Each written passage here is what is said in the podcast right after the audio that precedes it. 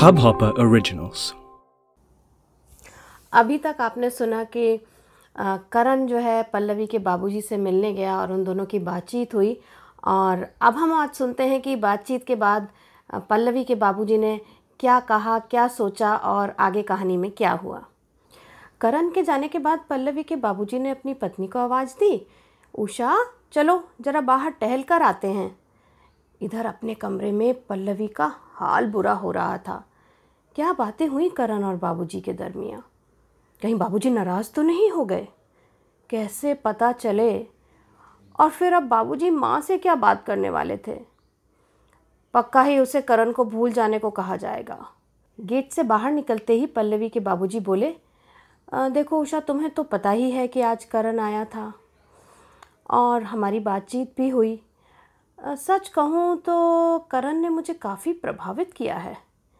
इस उम्र में इतनी परिपक्वता कहाँ देखने को मिलती है। अच्छा, सच में? पल्लवी की माँ बोली। हाँ, इतना आत्मविश्वास, इतना सलीका, लड़का सचमुच अच्छा है।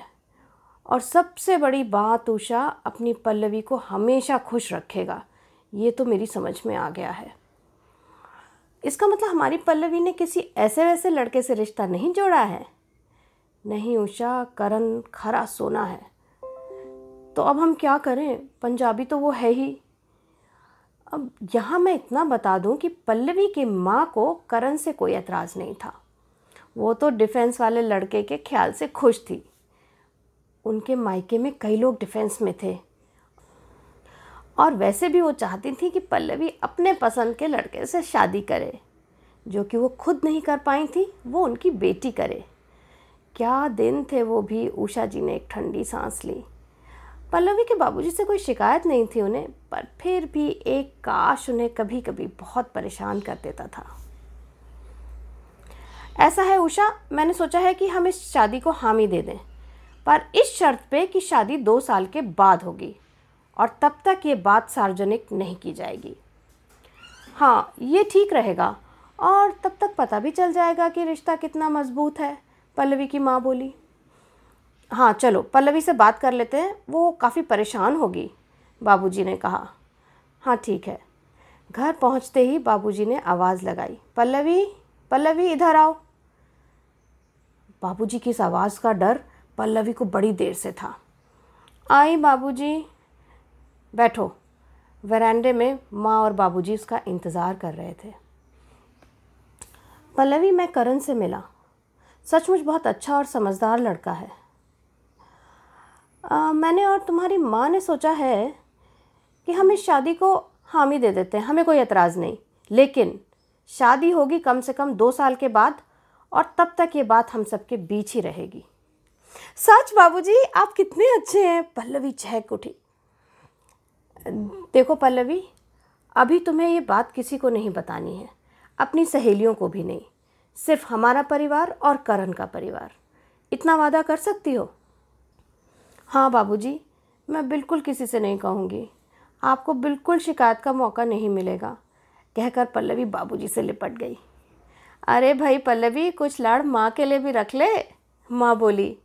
ओ माँ, तुम सबसे प्यारी हो, पल्लवी खिलखिला के बोली। अच्छा सुन, करण को फ़ोन करके बता दे और कह दे कल तेरे बाबूजी उन लोगों से मिलने जाएंगे। पल्लवी को अपने कानों पर यकीन ही नहीं हो रहा था। कहीं कोई सपना तो नहीं? नहीं नहीं, एकदम से करण को नहीं बताऊंगी, थोड़ा परेशान होने दो, बड़ा मज़ा आएगा। माँ, मैं कल मिलकर बता दूँ करण को, प्लीज़? हाँ ठीक है, मिलकर बता देना। और पल्लवी बेटा, हमेशा खुश रहना, बाबूजी बोले। पल्लवी की आंखों में आंसू आ गए। ऐसे माँ बाप भी तो किस्मत से मिलते हैं। अब आज तो पल्लवी के पाँव ज़मीन पर ही नहीं पड़ रहे थे। लग रहा था कि ये दुनिया कितनी खूबसूरत है। अब इश्क का बुखार है ही ऐसी चीज़ कि इंसान को समझ में नहीं आता कि वो बीमार भी है।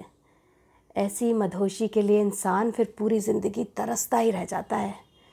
तो ये वक्त पल्लवी के लिए ऐतिहासिक था। नींद तो खैर आनी ही नहीं थी, सो नहीं आई। बस इंतज़ार था सुबह का।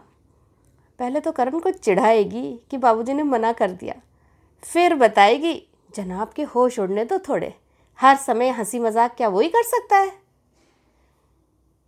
अब क्या होगा जब पल्लवी करण से मिलेगी, पता करेंगे अगले भाग में। तो आज की कहानी यहीं तक। मैं हूँ कहानीबाज अनुपमा, फिर मिलेंगे इस कहानी के, इस लव स्टोरी के अगले एपिसोड में। नमस्कार। इस हब हॉपर ओरिजिनल को सुनने के लिए आपका शुक्रिया। अगर आप भी अपना पॉडकास्ट लॉन्च करना चाहते हैं, तो हब हॉपर स्टूडियो वेबसाइट पे रजिस्टर करें और एक मिनट के अंदर अंदर अपना खुद का पॉडकास्ट लॉन्च करें। यही नहीं, स्टूडियो देता है आपको पूरी आजादी कहीं भी कभी भी अपना पॉडकास्ट लॉन्च करने की सिर्फ तीन आसान स्टेप्स में। तो साथ में अपना पॉडकास्ट शुरू करने के लिए तैयार? Just hop on hub hopper, simply content.